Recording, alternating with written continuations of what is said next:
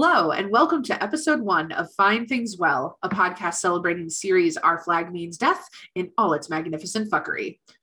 Before we dive into our discussion about the pilot, we are really excited to introduce you to our crew. So we're going to start with our names, pronouns, how we got into the show. My dear, darling friend co-host, would you like to introduce yourself? Of course.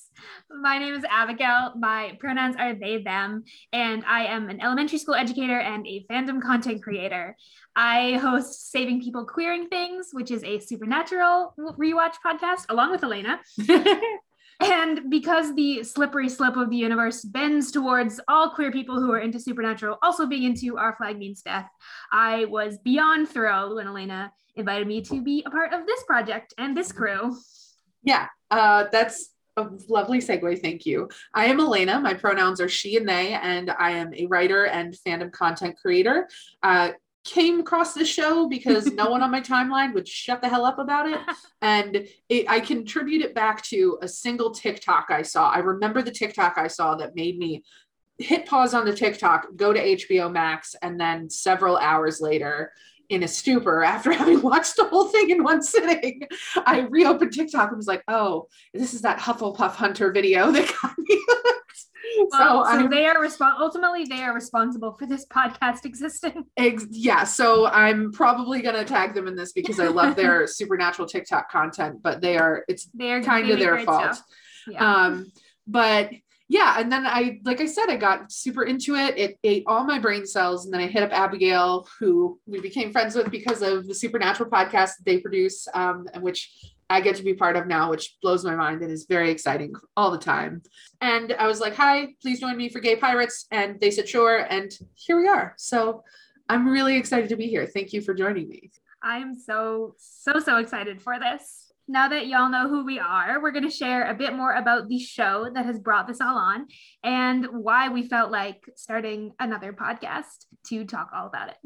Yes. So going into that, just going to give you a brief overview of Our Flag Means Death, affectionately O F M D. Every time I see that phrase on like the, just the abbreviation on Twitter, I'm, I'm always just like, oh, like I always try to say it. I'm surprised you tried to pronounce it because I thought when I try to pronounce it, I trip all the way over it. Yeah. I like it. It's funny to me because it looks kind of like the phrase O M F G. Yes. It's like the same, like some, not exact same, but like really similar structure. And so that always makes me giggle.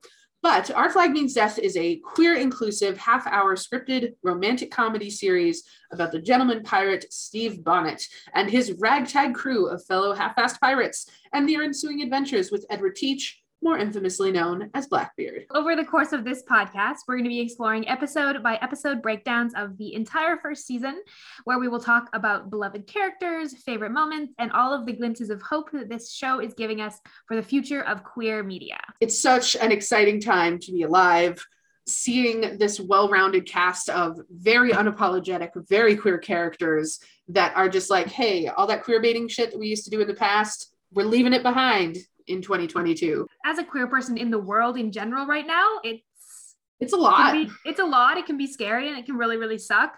This show is like a breath of like fresh air and hope. Mm-hmm. It's it's gorgeous the way that I've seen fans responding to it. And I think people are kind of shocked at how it's exploded, but it just, to me, whenever I think about it, it's just, this is the show that a lot of us have been waiting for. Mm-hmm. You know, it's it's this series that is not afraid to say what it is, as opposed to countless shows in the past and and good shows too, mm-hmm. but that are just very heavily queer baited, and we don't see any of that in this. So this is actually um a really good way to segue into our next segment, which is going to be for news. And yeah, Abigail is gonna tell us a little bit more about what's on deck. So what's on deck? This part of the show is going to be where we'll share any latest news about the series that may have dropped.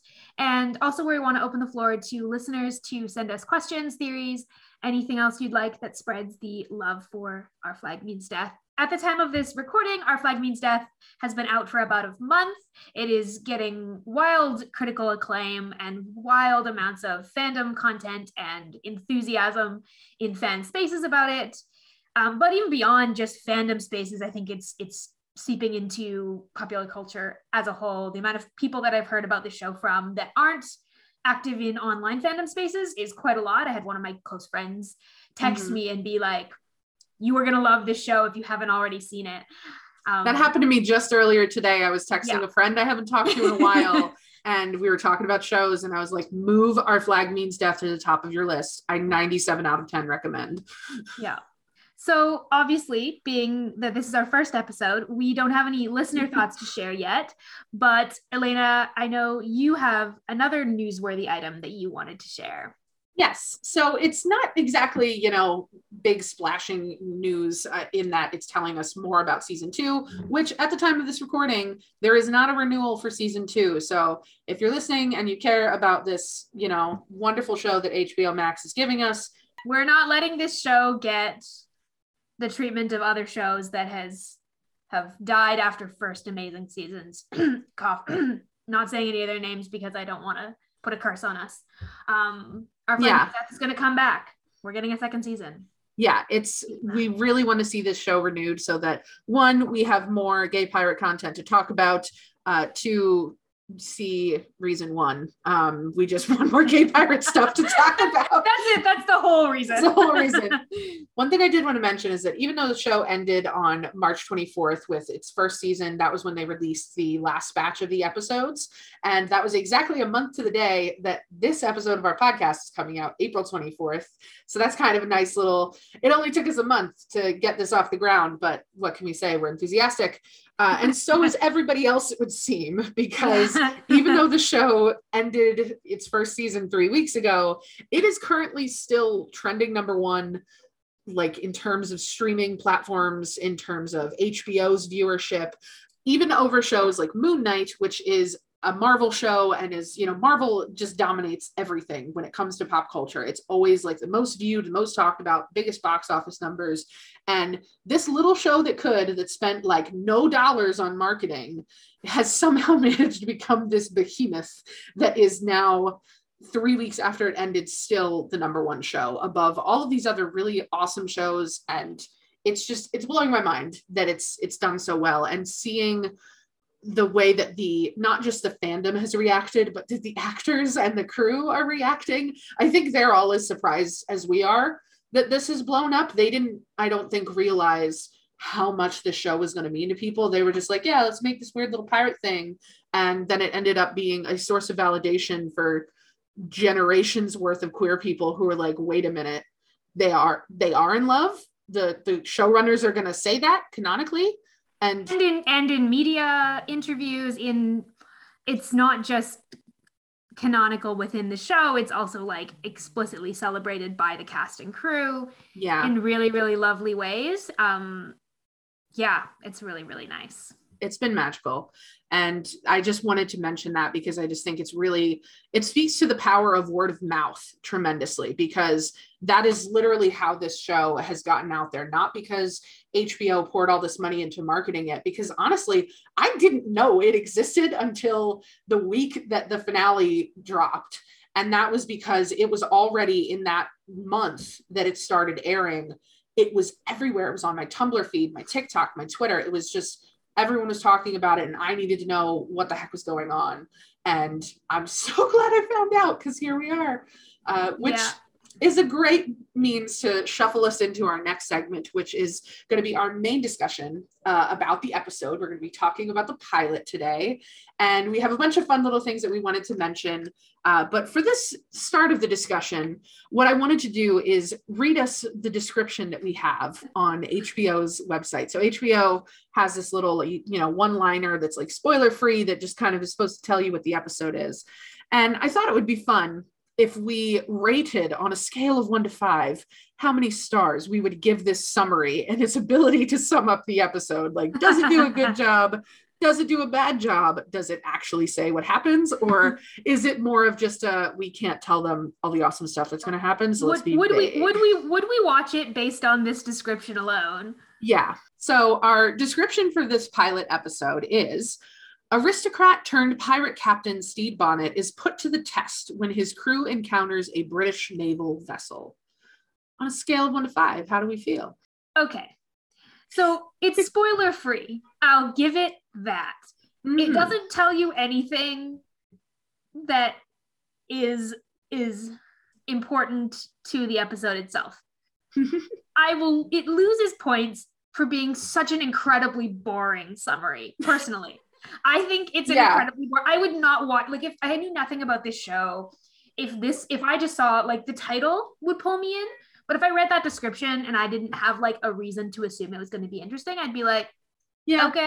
It's not sparking my interest in any significant way. It's not zesty.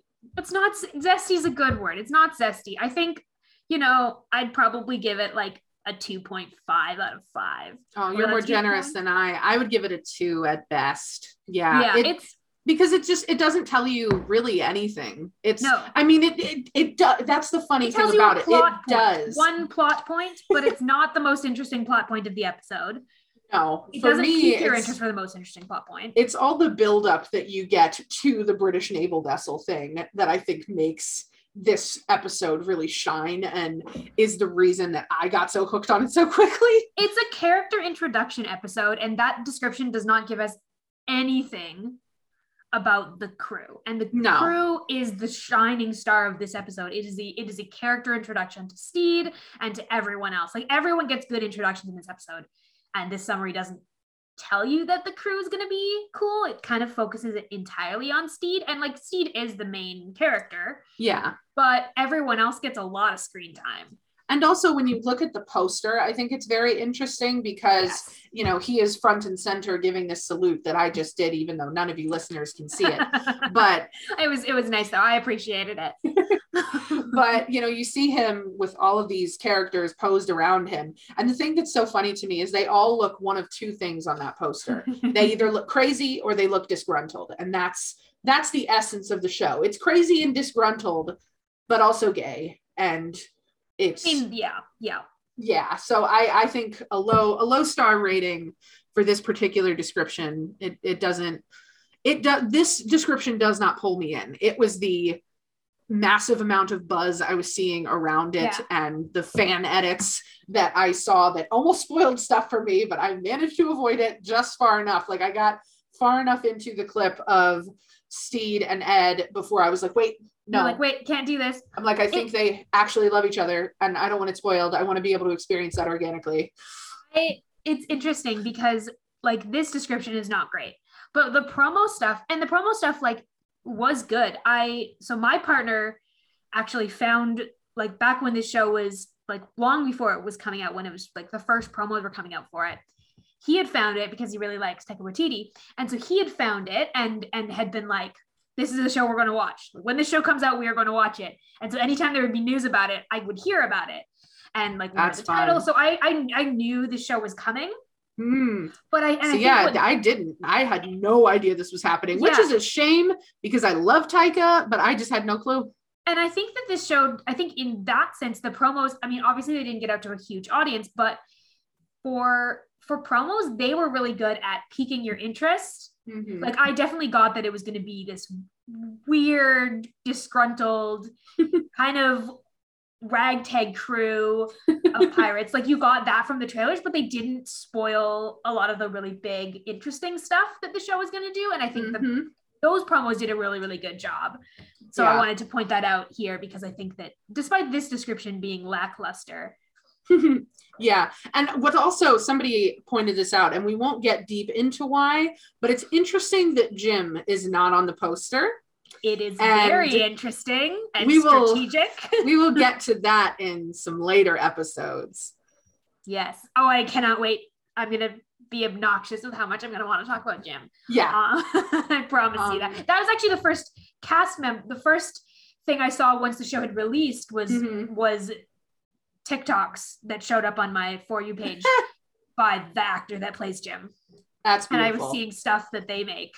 And them talking about the show. So that was my first yeah. introduction to that character, even prior to actually having watched the show, introduction yeah. to their character. Through that. Vico is insane, and I love yeah. them. yeah, yeah. Um, I love how they are interacting with fans, too. It's it's fantastic. We'll get to more of that. But one thing we also really wanted to do, uh, speaking of characters and actors that we love, that we wanted to introduce for the show, is to each week have each of our hosts decide who is the M V P of the episode, aka the most valuable pirate, because we're all about puns here. That's all we're here for, is is gay pirate puns. So mine for this episode is definitely Olu, um, because first of all, he's he is a sweet angel who's never done anything wrong in his life, I maintain. And his moments with, with Steed in this episode, he's like the one person on the crew that's like, you know, Buttons is advocating for Steed, but in a weirder way. Olu is doing it because he like, he sees that there's merits to this guy and that like, it's not so bad with him around and he wants to keep him around. He's kind of like that one person that sort of stands apart from the rest of the crew in this episode in terms of like wanting to keep Steed around amidst the mutiny discussion. Yeah. And so he's absolutely, he's most valuable pirate in my heart for this episode. I love that. I love that. I'm going to go with Jim actually for this episode. And the reason is because doesn't put up with any racist shit.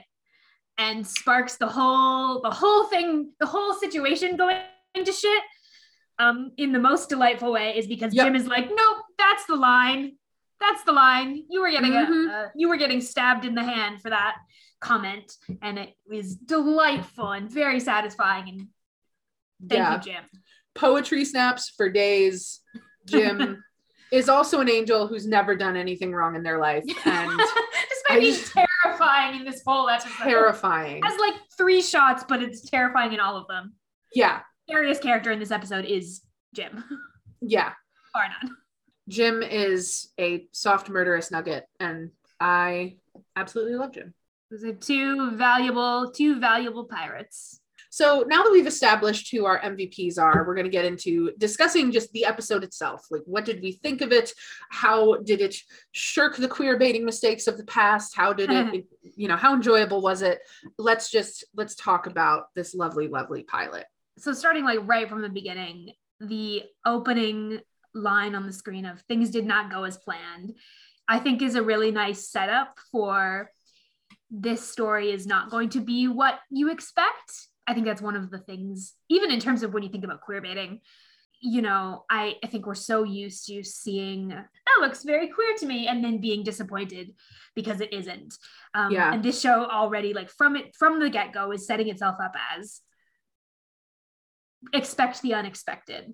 Yeah, it's a really nice touch, I think. And the way that the font changes colors too, to put the emphasis on things did not go as planned. Yes, yes. And I, one of the notes that I had was, I love how one of Steve's very first lines is this thing where he's talking, he's, you know, hyping everybody up for this, this raid that they're about to do. And it may be perilous and all that, but he just goes, still others may come back looking totally fine, but be mentally devastated by what they've witnessed.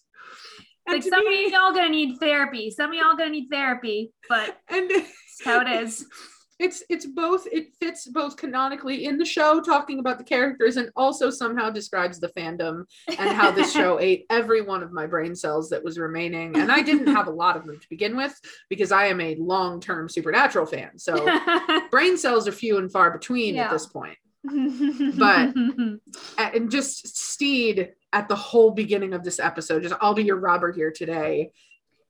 It's they, he's so funny. I I loved him so so quickly. Yeah. Did I did I love this absolute idiot of a character? He's he walks the line like they walk the line with both the dialogue and I think also the acting of lovable idiot. Yes, quite well. Um, because I think sometimes that character trope, it really depends on what the narrative believes about that character, because if you get a show or a story where the narrative believes that character is kind of stupid um mm-hmm. and they're funny but they're stupid and the narrative is is is is making fun of them by showing them, whereas with this show it feels like yes the narrative finds him funny yeah and finds some of his antics kind of amusing, but the story doesn't isn't setting you him up to be the butt of the joke. That's such and an I really interest- like that. Yeah, that's such an interesting distinction that you make, that how the narrative treats him, because I feel like the narrative treats him very differently than the crew treats him. The yes, crew, the crew thinks he's a joke. Yeah, the crew at this point in the show is like, this guy's an idiot, we need to get rid of him, mutiny for days. But you can tell that the people writing this story are already aware that there's something deeper going on within Steve, that he is a genuine character that they really want to explore. And yeah, he really has this quality of, of like you said, that lovable idiot without, without feeling like the narrative is joking about him. Mm-hmm. And what, this is one thing that I also really want to mention related to that, that somebody pointed out in terms of representation for the show. Because the big thing that people have been talking about, you know, is the queer representation, because you have several canonical queer couples throughout this show and lots of other characters who they don't explicitly state, but they're very queer coded. Yeah, it's very and, fluid. You get a lot of very fluid characters in this show where it's not. Yeah. Yeah, the fluidity is great. Uh, but the one other thing about in terms of representation, also the fact that there are, are multiple characters of color, and they're not just like these off to the side, like prop characters. They're real, genuinely fleshed out people. Mm-hmm. But the one element of representation that surprised me the most was the fat representation, because the I saw a Twitter thread, and I really wish I remember who posted it. And so if that person ever listens to this podcast, I'm so sorry I didn't shout you out, but I can't remember your username. But it was a thread pointing out that the narrative never makes fun of these fat characters, and they mm-hmm. are often the characters that are looked at very desirably. And I won't go yes. too much into that, because there's some stuff that I you haven't even seen yet, where these characters are are treated with such nuance and care. And somebody in the comments was like, oh, well, you know, they make a fat joke in the very first episode about Steed. And I'm like, but the difference is the narrative is not making the, the joke. Narrative's it's not the making villain. Joke. It's, it's the, the bully. It's yeah. the, and it's like a character that is is his entire representation in the episode is that of a bully, and he's also a bully who gets his comeuppance. Exactly. So like, I have no, like, I mm-hmm. think in terms of that, like, if if that was a constant in the show, if they were constantly bringing in bully characters that were making that that kind of but they joke, don't, but they don't. Whereas they're using it very specifically to make a point that this mm-hmm. guy is a bully, and yeah. then and they. And the narrative obviously doesn't is not treating Steve that way. The fact that anytime you have those mentioned, it is coming from a bully character, mm-hmm. and like you said, that person gets what's coming to them, is very top tier for me. And I was so pleasantly surprised by it, because as a fat person, it is really frustrating to be made a joke in pretty much every piece of media that I've ever liked.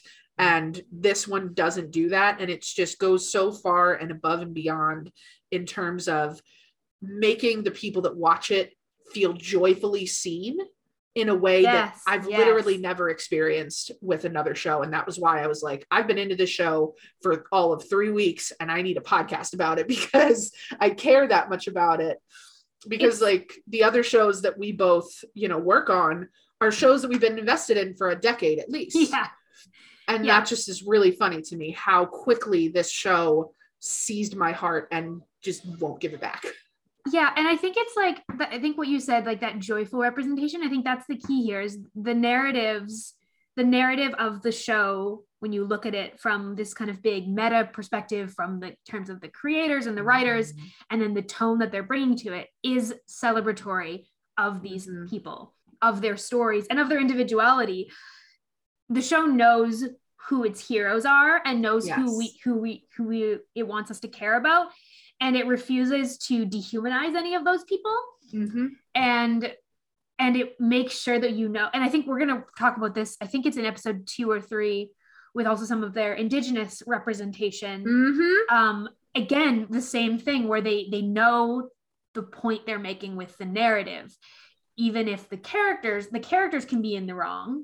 Mm-hmm. And can say stupid shit, but the yeah. narrative makes sure that we as viewers know what's yeah. really going on and have the correct and have like a positive way of looking at it, and you know, see, call a spade a spade. And mm-hmm. I, I think that's why this show is so easy to get it heart like heart invested in. I adore in this episode the introduction to all of these characters from the very first scene, mm-hmm. like that very first scene, that musical number of Frenchie oh, just walking delightful. Around the ship. I look, I love Frenchie. Um, Frenchie's commentary through song mm-hmm. is, I think, again, another really, you know, the it sets the tone of jaunty dealing with trauma, which is like the show's whole thesis statement.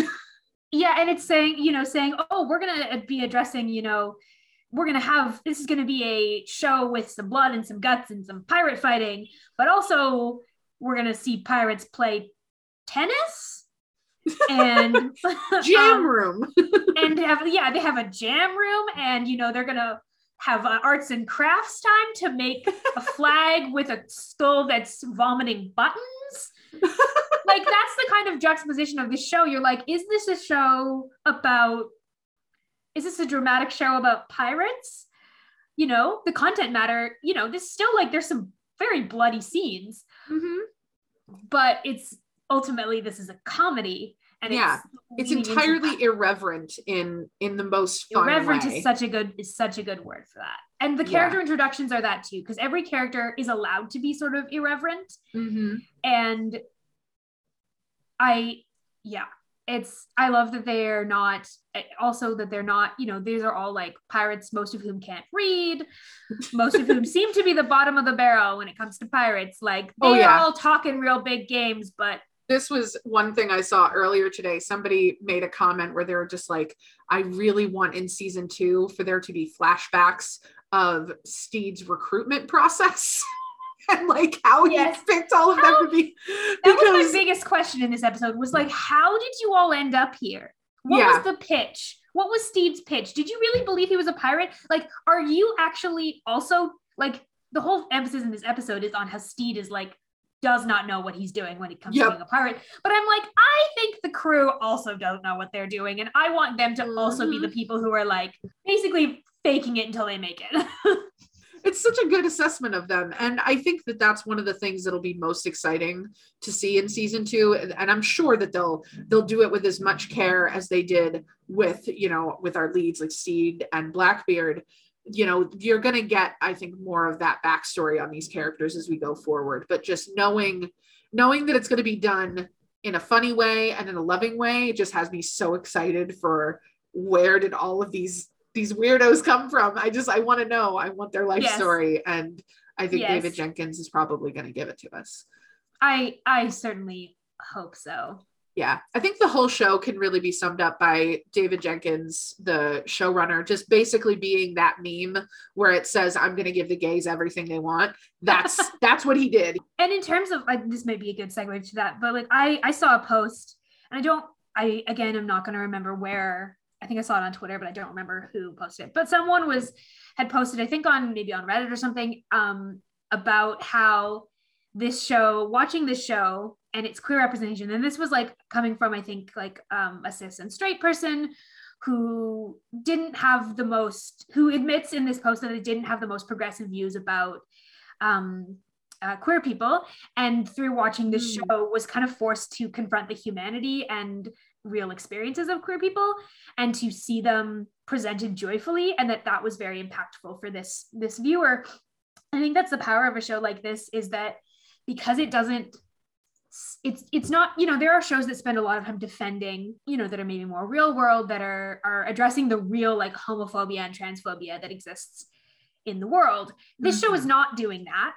No. But it's it allowing is, us to imagine a world where these identities are just celebrated. It's a visual safe space. It's really strange. Yes. I've I've never seen a show quite like it in my life, and I watch a lot of shows, people. Um, I we've both been active in fandom spaces and watching every bit of queer media we can get our fingers on, yeah, for a long time. And this is a unique piece. Not to say that this is the only, you know, piece like it, but I think there's some specifics about this show that are really unique, um, especially right now. I think the other part to it that makes the creation and the timing of this show had such a perfect storm brewing for itself, because we're in, we're in this period right now where trans and gender nonconforming and queer people are being attacked from every angle, in the government, in, you know, across the world. It's just, there's a very dark cloud hanging over most queer people that I know right now, mm-hmm. because of all of the negative news. And so to just have this weird little show explode into our lives at a time when a lot of us are feeling hopeless is, I think, like, I don't know if this show would have taken off quite the same, like if it had come out the year that marriage equality was made legal in the U S or whatever. It I wouldn't don't, have been needed the same way, I think. Yeah. And so I think that it's, the show has only existed for a bit over a month. So I know I'm making very sweeping generalizations here that I have no context for because I can't tell the future, but I feel like this is going to be a show that stands the test of time because of how joyful it is and because mm-hmm. of how necessary it was in the time that it was created. Because I think a lot of times T V shows, especially nowadays when we're in this era where we're trying to make things, everything more progressive, there's a lot of excuses made for shows that mm-hmm. don't do it. Yeah. And to just see, you know, Taika Waititi doing an interview where he's just like, oh yeah, like fuck homophobes, like this isn't for you. This is, this is specifically content for a specific community of people to mm-hmm. feel seen. And if you don't like it, I don't care. But that is what's drawing people into it and making, like you said, those people, the person in that post, even though this isn't something they would have gravitated towards on their own, they were pulled in and they got something really profound out of it. And I think, yeah, that, that, that person had, had basically said, you know, this, this gave me the avenue to start exploring my own homophobia. And I was like, yeah. that is a powerful thing that storytelling can do. And I think, like you were kind of saying earlier, every, every, every piece of media exists, especially in the age of the internet, is so shaped by what's going on in the world when that show releases and when that show is in the public eye. And this show is going to be impacted by, you know, we're in a pandemic, we're dealing with all of this anti-queer legislation, we're dealing with, you know, climate change, we're dealing with so many things that are so heavy. And so mm-hmm. then to have a show that is a, a safe space that is uniquely celebratory without being sort of saccharine, without being like just happy-go-lucky, yeah. no, because like even in this episode, there is this inner turmoil with Steed in particular around his childhood, around his own trauma, around mm-hmm. the choices they're alluding to him having made with his family. You know, he, it's not like this is just a happy-go-lucky show where nobody has, there's no emotional stakes. There's still emotional stakes, but mm-hmm. it's told in a way that makes it safe for us to explore them with these characters. It's a really, really, and that's, I think, really, really important. That's what we want. Like, that's what queer people want, is we don't want to say they want stories where like nothing bad happens to queer characters. We want yeah. stories where those queer characters are given full humanity and full opportunities to explore and grow and yeah. honoring that's, stories. That's, I think, the thing that makes this really exceptional is I've never seen something that quite so eloquently allowed queer people to, I don't know, be people. Just it there, none of them is is going through this series defined by their queerness. They're not necessarily, even though you've got this very slow burn that we're gonna have a chance to to milk over the the next ten episodes with these these two men at the center, you've got these other characters even on the side who, like, I remember the first, when I was watching the first episode the first time, I was like, oh, this Black Pete character, he's he's really goofy. He's really weird. I don't think I'm going to like him very much. And then the nuances that they give this man. I love Black Pete. And I had yeah. the same reaction to him in this first episode where I was like, oh, he's this. I was like, he's this stereotype. He's this trope. Mm-hmm. And he, he is and isn't. Yeah. Every character has more to, well, and again, that goes back to this sort of things did not go as planned. Things are not exactly. These characters, we get that with the reveal with Jim at the end of the episode. Yes. Nobody is as they seem, and nobody is as simple as like a box you could put them in. Yes. There is nuance to even the the most fringe of characters in this show. I mean, like I The fact that I could get through this series and somehow feel emotionally invested in a seagull is a lot, okay? Because I I have a lot of feelings about the seagull. It, which is another point to be made for this show is that Carl, it's... that's his name. I was blanking. Carl, Carl, Carl the seagull. Bless him. Bless him. But yeah, but like this, that's something to be said for the show as a whole. um, I think a real challenge that ens- ensemble style shows like this have, especially at the beginning, is if they're introducing a lot of characters right off, out of the gate, characters either tend to feel too similar to each other, or they tend to kind of fade to the background, or they tend to just not have anything like distinct about them. Everyone has a very specific voice, and it's yes, great. Even in this first episode. And like that, mm-hmm. obviously I'm also having seen later on in the show, that's going to get developed more and more. But I, the fact that I didn't, and this is also just a personal preference for, for me, is I find, I like small casts. I like small, intimate storytelling with a small yeah. number of characters, especially if you're doing an ensemble show like that. Tends to, I get overwhelmed if there are too many characters and too many things yeah. like that. But this show didn't do have that effect, because I think they're so well characterized. They do such a good job, so effective too, in half an hour showing a bunch of the micro relationships between different characters, like between Olande and Jim, between um Steed and Bonnet, like um oh sorry no um, Steed, and, Steed and Buttons, and like all of these like little macro, and Steed and Lucius, and like all these little macro like micro relationships mm-hmm. that mean that these characters feel real and not just like carbon copies of each other. Yeah, it's like every character gets some little moment to shine throughout the series, and it's mm-hmm. it's beautifully done. And they do a good job of piquing your interest for those characters in this first episode. Yeah, you're like, you you end up watching it and you just very much want to know more about every single one of these people. Mm-hmm. Mm-hmm. That about wraps up our main discussion. Uh, that was very fun. Uh, just yeah. chatting about that. I, we both we both just went off, and I am really thrilled about it. For the last segment of the show, we are going to have a section called Tying Things Up. And this is a, a, a double entendre, because again, we love our puns around here.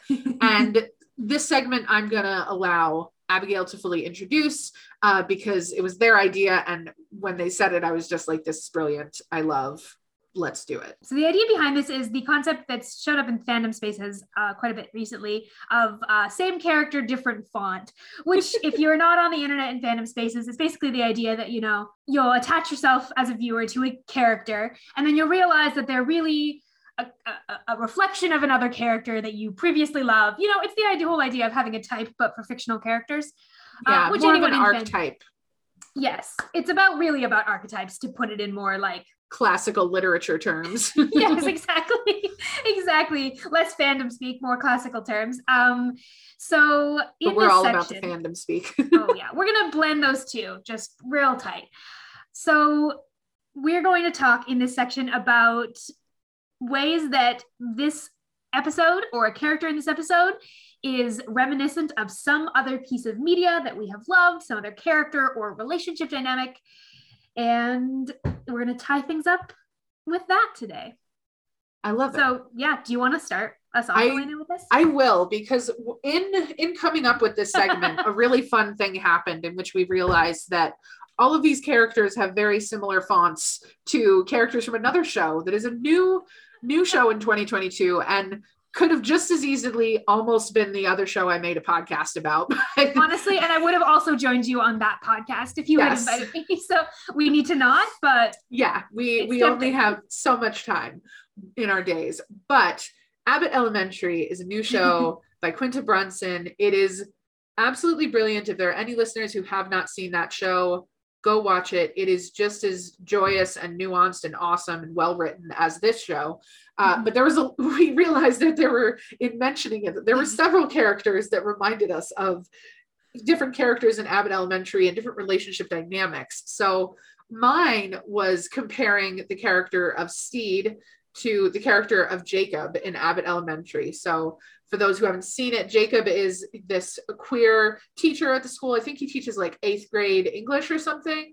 And he's, the way that I described him is that he's just gay and trying his best.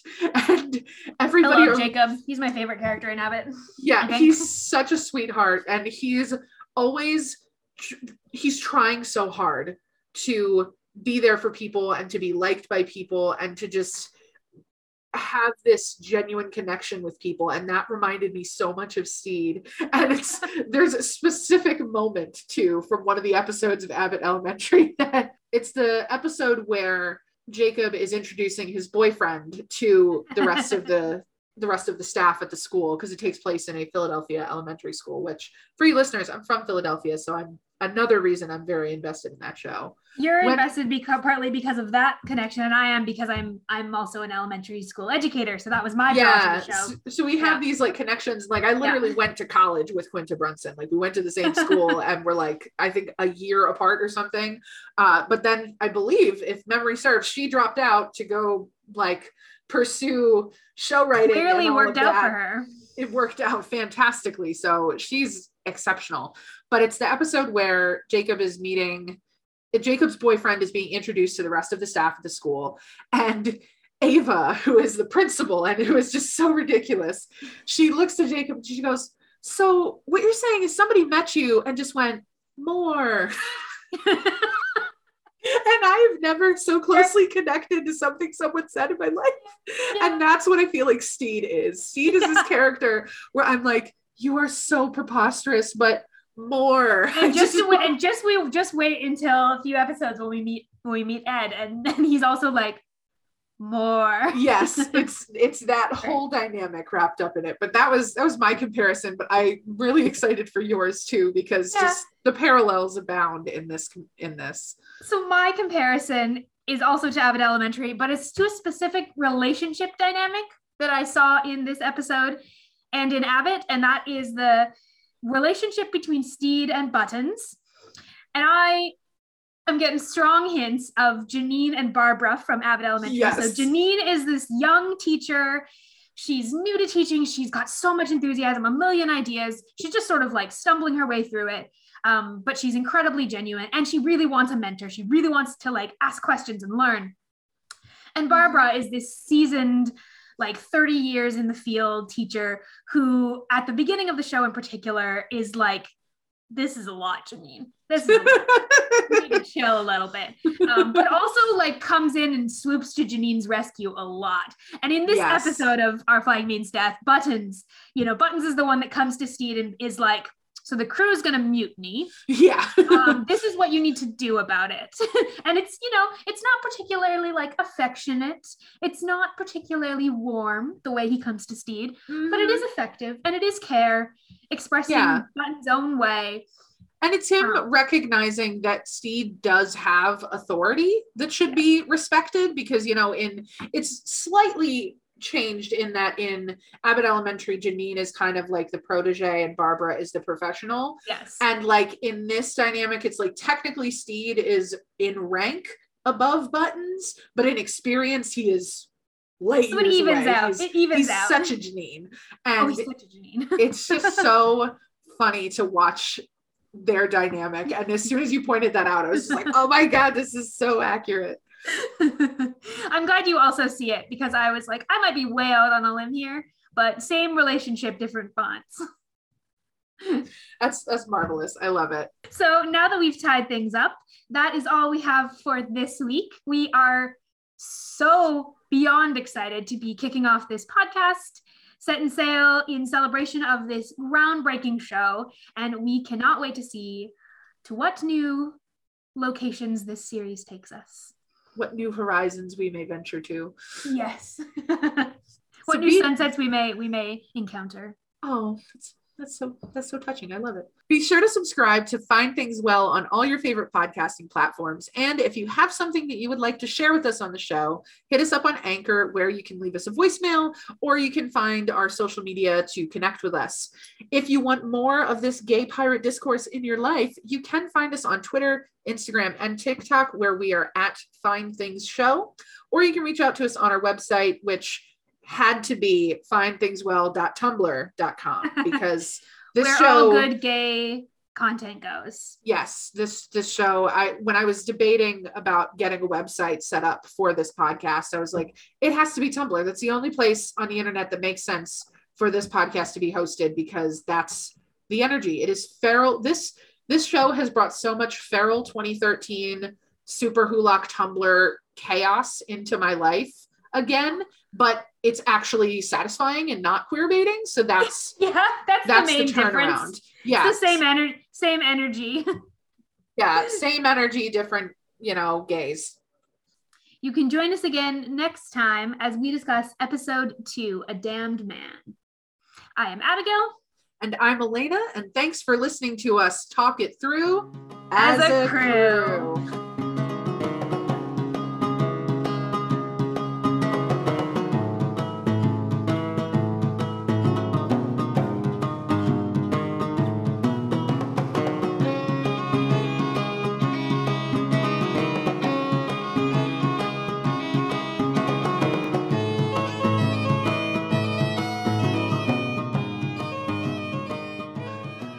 Sure to just dis- well, be sure to describe us. You know, it was close. Yeah, you know, to be sure to describe us in your reviews that you leave on the Apple Podcast. Yeah.